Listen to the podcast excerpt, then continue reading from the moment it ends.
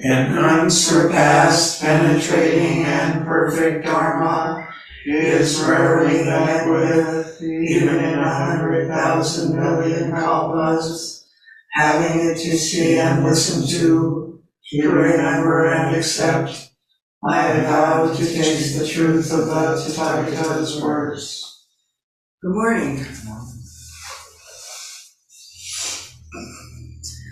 So I sent out a uh, a link to uh, Soto Shu, Soto Zen, Soto School, Japanese headquarters, a, a, a newsletter of theirs, and uh, there were various inter interesting articles and some not so interesting. And one of the articles was a sort of an interview conversation between a woman named uh, Aoyama Roshi and uh, an American teacher, uh, oh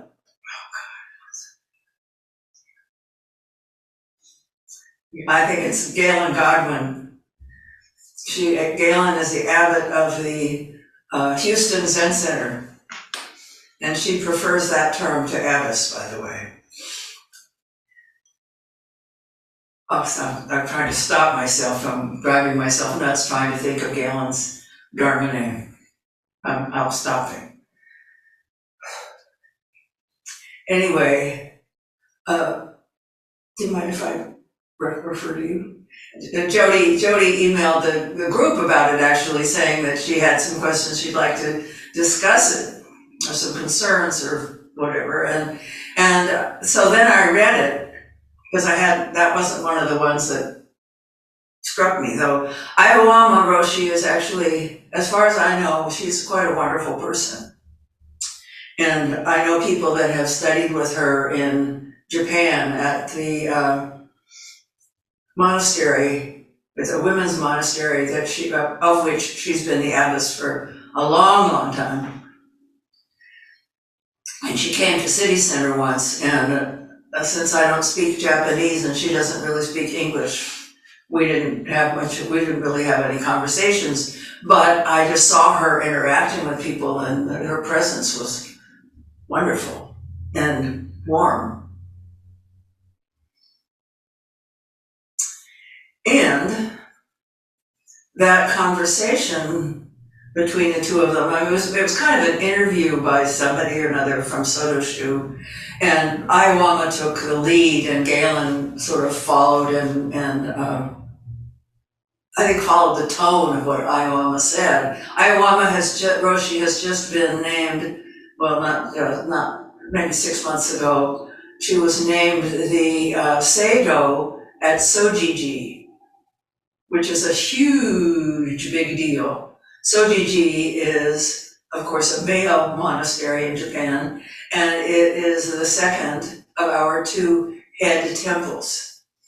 Eiheiji was founded by Dogen, and Sojiji was founded by Keizan, his uh, Dharma grandson, I guess. So Keizan is thought of as our sort of second ancestor. I mean, people from Sojiji would probably not like him referred to as the second. He's younger. Sojiji now is in Yokohama. It used to be more in the country. The old Sojiji, by the way, anybody saw uh, Enlightenment Guaranteed, which I commend to you if you haven't seen it. Uh, that was filmed at the old Sojiji in the country. Anyway, it's now in uh, Yokohama, and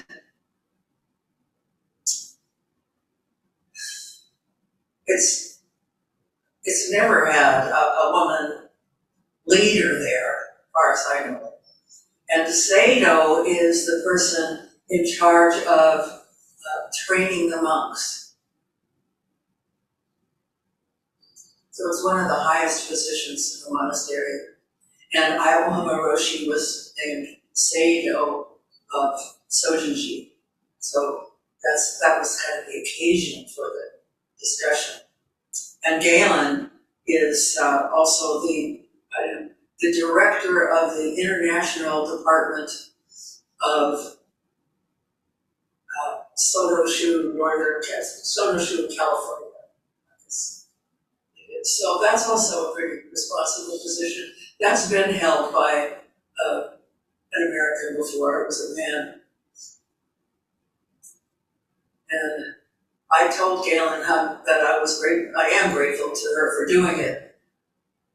And this this uh, discussion is a good example of why, why I wouldn't want to do it, because she was in a. I mean, I. Her, excuse me, she was in a position, in a subordinate position, and doing something for Soto Shu, and it would have been rude to say, what do you mean Buddha, just say Buddha ordained women? What do you mean? He had to have his arm twisted, and not had forced him to. But that would have been extremely, it would be rude here, but in Japan it would have been, oh my. So I'm glad. I do, would not want to be in that position. And uh, Gaelyn did not say anything. Aoyama Roshi, you know, the, the interview was a, a lot about, you know, what about, you know, women. And, and they're both saying, oh, it's fine. And, and I think, uh, for example, Aoyama Roshi said, well, there's no difference. Buddha ordained women. And I, I'm reading this.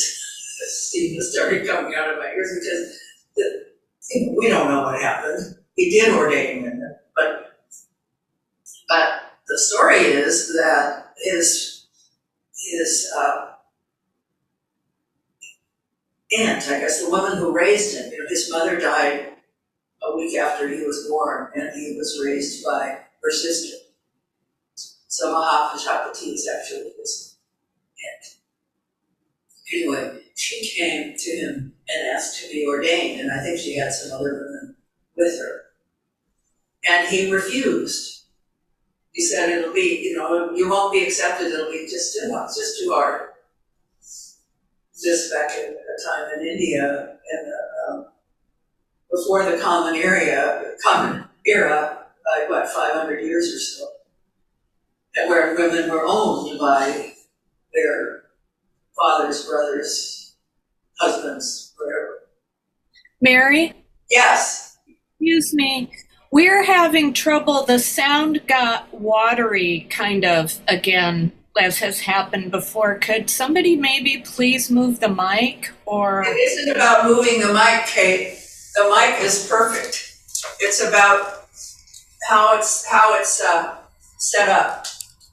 The mic catches me when I'm halfway down the hall. So hold on. Mm-hmm. You can turn it off. That's it.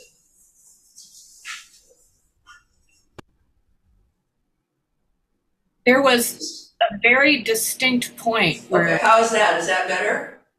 It is with you right there. I, I can't hear you, Kate. Um, can you hear me now? Can anybody hear me? Yeah, we can hear you. Is it better? Yes. Thank you. It just sometimes gets switched from from the computer to the mic. This is a great microphone. I, I don't want to turn it around because it has this blinking blue light that's very distracting.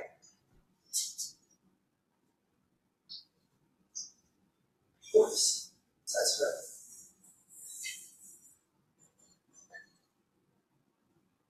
Okay, you know, I just, I started to say, uh, where was I in my rant?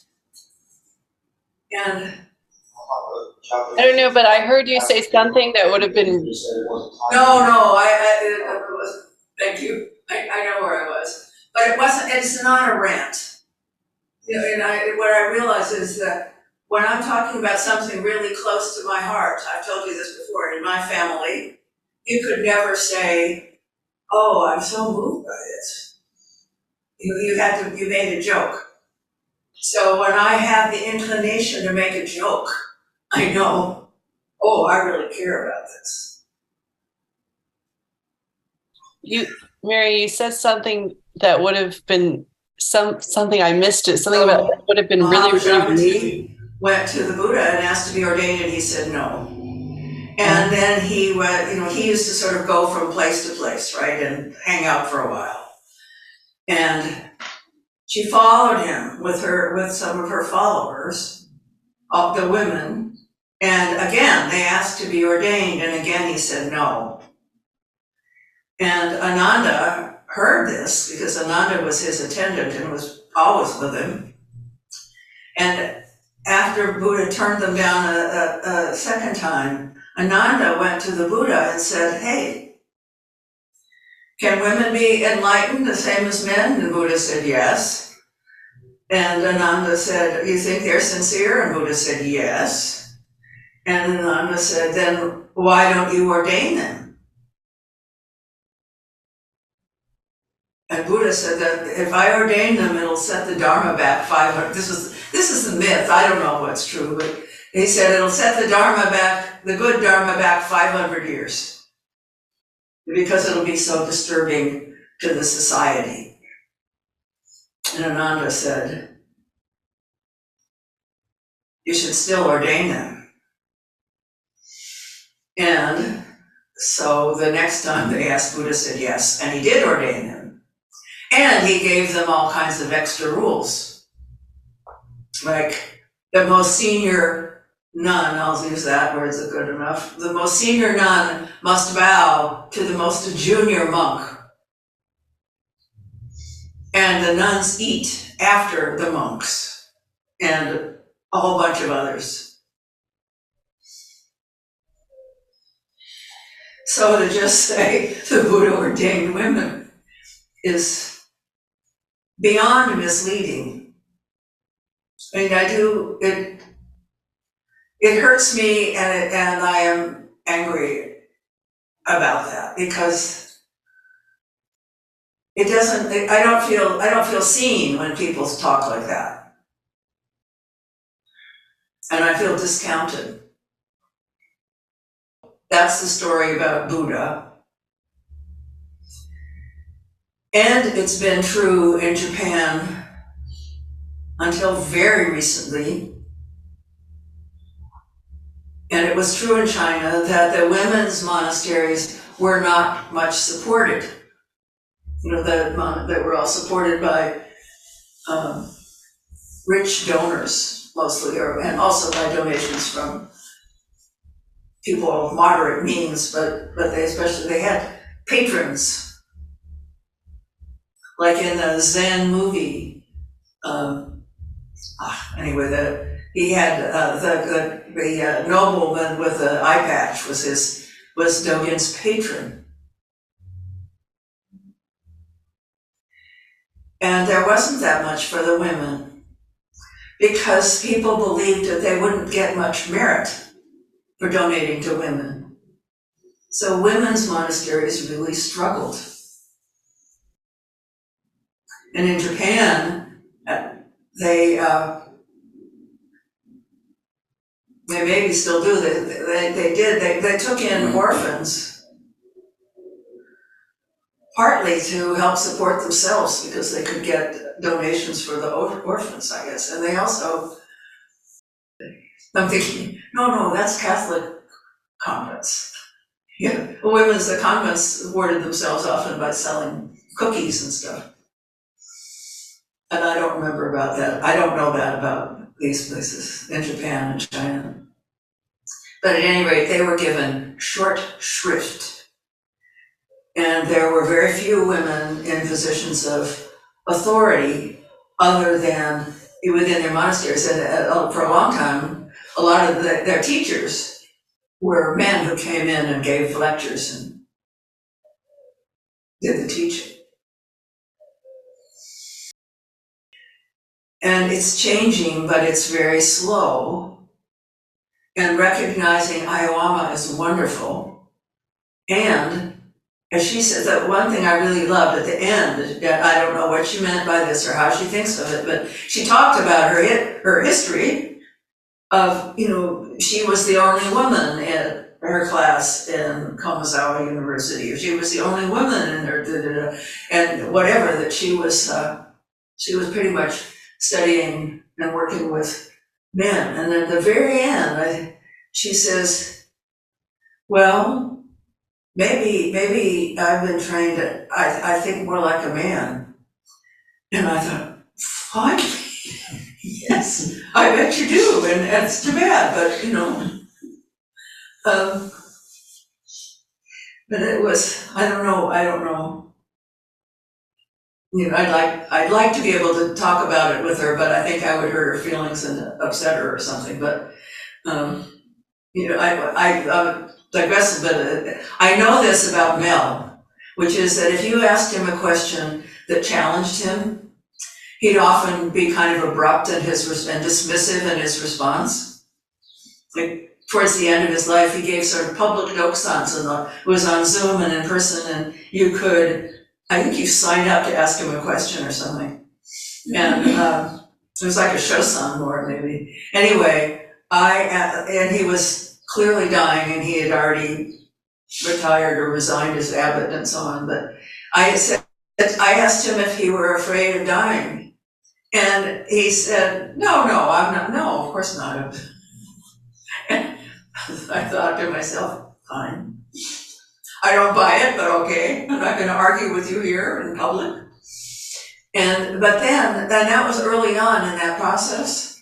And then as other, other questions, not necessarily about that at all, but as other questions came and went, you could see he was chewing on that.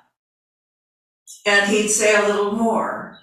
Or he'd say something else about it, you know, and by the end, or even like half an hour later or something, he was much more open to it. And you could see it had just been working in him, you know, not, he wasn't working it out um, in any obvious way. He didn't say that he was chewing on it, but, and it was obvious that he was chewing on it. And so that's what my idea about what might have been going on with her. And there was a lot of, I don't know, I don't remember exactly because I've heard it before. You know, a lot of talk sort of about emptiness or about um, how we're all one and we're not really different or something, that kind of thing. And I would say, yes, and we are different. I'm a woman, my experience is different. I'm a woman who was a labor lawyer and a litigator. And my experience is different, because I was one of, when I started out, I was one of the few. And I know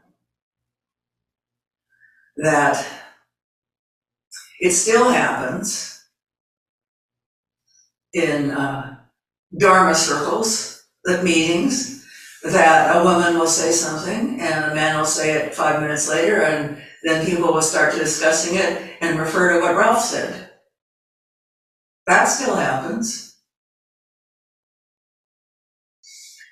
I am not sure about how, I don't think that they talked about race or gender orientation, say, and I don't know how it is in Japan, but given that until extremely recently, if you were left-handed, they trained you out of it. I could only imagine.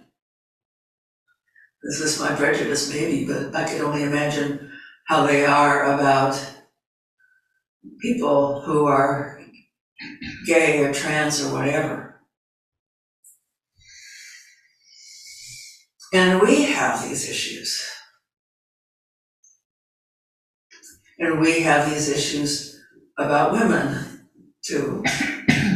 The San Francisco Zen Center has been a good old boys club for a very, very long time, and maybe that's changing. the new incoming overall abbot, the, he's now the abbot of City Center, David Zimmerman, and he's soon to be the overall abbot of San Francisco Zen Center, and he is gay. And there's a woman coming in to be the abbot at City Center, or abbess, I don't know what she wants to be called. And the current abbess at Greencoach is a woman, and the incoming abbot is a man, Jiryu, and he's a straight white man. But I, I'm a straight white woman. I don't like cisgender, it just sounds weird to me. Maybe I can, I can say I'm, I'm too old for that. But a, a lesbian friend of mine said many, many years ago about me to somebody else who then refer, repeated, she said, oh, Mary is so, she's just completely straight, like an arrow. It wasn't meant as a compliment, I don't think. When it was a time when the president of all the Zen Center and uh, uh, teachers, head teachers, abbots, whatever, I don't think they were called abbots at that time, but the head teachers at all three practice places were women. So the directors were all, all women. All those very top positions were women. And some of the young men started complaining about how, oh, it's turning into a matriarchy. And we um, all laughed, you know, that nobody ever said, well, we did say it, but, but we didn't say it was turning into a patriarchy. We said it wasn't patriarchy, but I mean, the people like this young man, are very, there was quite a few actually, that, you know, they never complained when the leadership was all men. Didn't even occur to them, of course, because it was just how things are supposed to be. I, I've been reading a book called Just Us by a black woman. She's trying to kind of spark conversations among us, mostly about race is what she's talking about, but that, that, that she's, she's sort of challenging that we really, we, we have to learn how to talk about this. And we have to be willing to look at ourselves and consider. And she, she initiates here and there, she initiates conversations with white people, especially like on a plane. She'll start talking to the white man sitting next to her. It took, it took, she started thinking about doing it, and it took her, I don't know how long, a year or so before she actually did it, you know, because you're going to have to sit next to this person for the rest of the flight, and you don't know what you might trigger. These are difficult things for us to talk about. And Jody, in her response, and I want to ask you to say whatever, I just want one more thing to say. She said, don't we need, and I'm paraphrasing, and you can tell me that I got it wrong, but one of the things she was talking about was that we don't talk about these things about um, gender and race and, and um, gender, I don't know, she didn't use the phrase gender fluidity, but whatever. Um, enough, and that that's entirely possible. But um, one of the things she pointed out was, you know, Dogen saying in the Genjo Koan, to study the Buddha way is to study the self, and to study the self is to forget the self, and to forget the self is to be actualized by myriad things.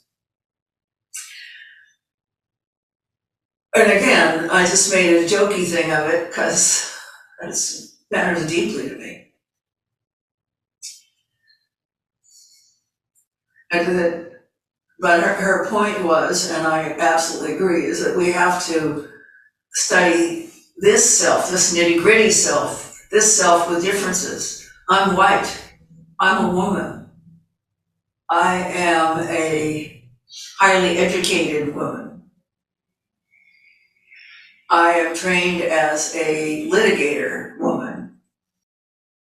I get called sir all the time at the grocery store. They just glance. Now my hair is starting to get a little longer, but maybe it'll stop happening. And, and I had my ears re-pierced to have earrings on. But I get called sir all the time. You know, they just glance at me. And a friend of mine, uh, who was a kind of dykey lesbian, she was wonderful. Anyway, yeah, she died a couple of years ago. Anyway, uh, I was complaining about this to her, and uh, and she said, "Well, you know, Mary, you have a lot of male energy." I don't know. I mean, I I meant I walk like that, but I don't know. I don't know um, how much of that would show as I'm standing there, um, putting my groceries under the conveyor belt thing. I don't know, but it is absolutely true that we, it isn't that, that it's just first it's one and then the other, it's both all the time, but we can't ignore our differences. We can't ignore whatever is on each of our plates. And it's really important to support one another in this exploration. And I told you before that I, uh, I always thought, you know, because because you can think, oh, Dogen means to study the self is to forget the self, is to understand the oneness of all, but there is no self, no small self. La-di-da. Well, I don't think so. I don't think so. And I asked Shohaku Okamura about this once. And I said, do you think that he also meant that we need to turn the light inwardly and, and uh, study the nitty-gritty of this self? And he said, oh, yes, absolutely. One of the many reasons I like him. And maybe in that process, one of the things that happens is that we do see uh, the emptiness of it, and we do see the connectivity of it. In other words, what my tendency to make a joke when something is close to my heart, it's not uncommon. That's not an uncommon thing. So knowing this one here, she points to herself, but this one here, I know all that kind of people. Or I get nervous sometimes when I'm at a conference with a bunch of people I don't know. I, I, I have... Uh, hesitation, say. I know most people have some version of that. From studying it in this one, I know hundreds of thousands of people. So then that makes it easy for me to not take my own uh, anxiety too seriously. And to approach people knowing that Um, they may be feeling similarly, and I might very well welcome somebody who come up, came up and sat beside him and said hi. So, you know, I sometimes say we have to live in this relative world with the mind of emptiness, with the mind that knows, deeply knows connection. But you can't go around it. We can't go around it. If I am feeling anxious in that kind of a group, I have to allow myself to physically feel it. I have to allow myself to know it. I have to give it some breath, and then and then go forward from there. And sometimes I go sit by myself. Not very often anymore, I guess. But still, I could, or spend more time in my room or something. If I need to do that, I do it. But I don't so much need to do that anymore. It doesn't mean that I get to pretend I don't have in my gut some of that anxiety still. I do. And I know that it's not just mine. But I can't know it without including feeling it myself. There's, there's no, there's no like express lane around my own mishigas. So, would you please say something or another? Um, sure. Well, first, thank you for for hearing that. I very quickly went this morning and responded to your email from yesterday. I didn't see it till this morning.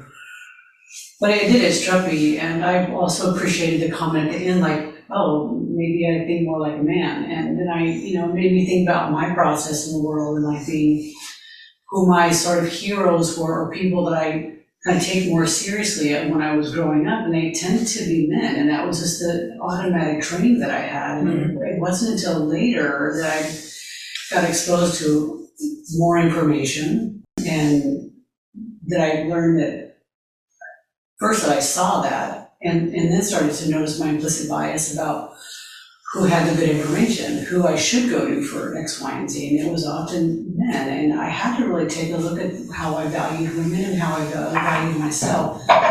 And also as a as a queer woman, and all that that encompasses. And my experience of the Sangha here is my the classes that we do, it's sort of this scholarly experience, or very heady sort of learning, and but yet when I said Zazen, it's not that. And um, there's all this other stuff that, that arises, and that I, you know, training myself and letting it be there, and, and then letting it pass as it needs to, but but not bypassing, right, the study part just to get to enlightenment. You know, I think that taking time to be with that and to recognize that some of those difficulties I had as a as a woman, or as a working class person, or as a lesbian, those got me to where I'm at today, and to honor that experience, and um, it deepens my practice. And to not be so quick to dismiss that and just try to be the perfect Zen student, and like, uh, you know, it's like the spiritual bypass, right? Like, no, I have to do that work. And, um, and I can't help but look around, and I do see like the the, the population of the Sangha here, and Um, you know, in, in a work setting, I can look around and see the population of that there, and, and I can hear the conversation, and I can sense and feel all that. Um, but it is a lot of work. I have to really be mindful, not to let it completely color or jade me, but to, to I guess, understand my position there, understand the core values that were built upon the experience of that, and also willing to kind of be at ease and kind of let some of that go, so that um, I can really be compassionate with other people who experience what I've experienced, you know, and not direct that hatred or that discrimination inward, because I've had that experience too when I was young. So yeah, it was a touching article for me. It really brought a lot. Yeah, right. For me too, it was like, it was useful, even though. Oh my God. Practically yelling at them as I read it. Um, yeah, and um, doing that, what I sometimes call homework, really is useful. And uh, we've had varying numbers of gay people, men and women, in the Sangha. We're low in people of color, and uh, and in uh, non cisgender people right at the moment. And we all internalize that. You know, we're all, you know, racism has become this word that is so pejorative that you can't acknowledge it. So like nowadays, if, if you call somebody racist, the image is, I don't know, Ku Klux Klan people shooting people of color, or, or burning crosses on lawns or something. No. We all have internalized that kind of bias. We all have it. And we all, and I have, you know, I'm a sexist. And I know we can say that, no, I've internalized the oppression, or the oppression, which is true. But I need to be aware of my own bias, and aware of my anger, and aware of my hurt. And as I said before, as I know that, then I know yours, even though your your details may be different. So I think it's it's already almost twenty after eleven. So let's go on. If it, does anybody have anything you want to share or ask or bring up or whatever? Thank you, by the way. These are numberless, I vow to save them. Delusions are inexhaustible, I vow to end them. Dharma gates are boundless, I vow to enter them. Buddha's way is unsurpassable, I vow to become it. Beings are numberless, I vow to save them. Delusions are inexhaustible, I vow to end them. Dharma gates are boundless, I vow to enter them. Buddha's way is unsurpassable, I vow to become it. Beings are numberless, I vow to save them. Delusions are inexhaustible, I vow to enter them. Dharma gates are boundless, I vow to enter them. Buddha's way is unsurpassable, I vow to become it.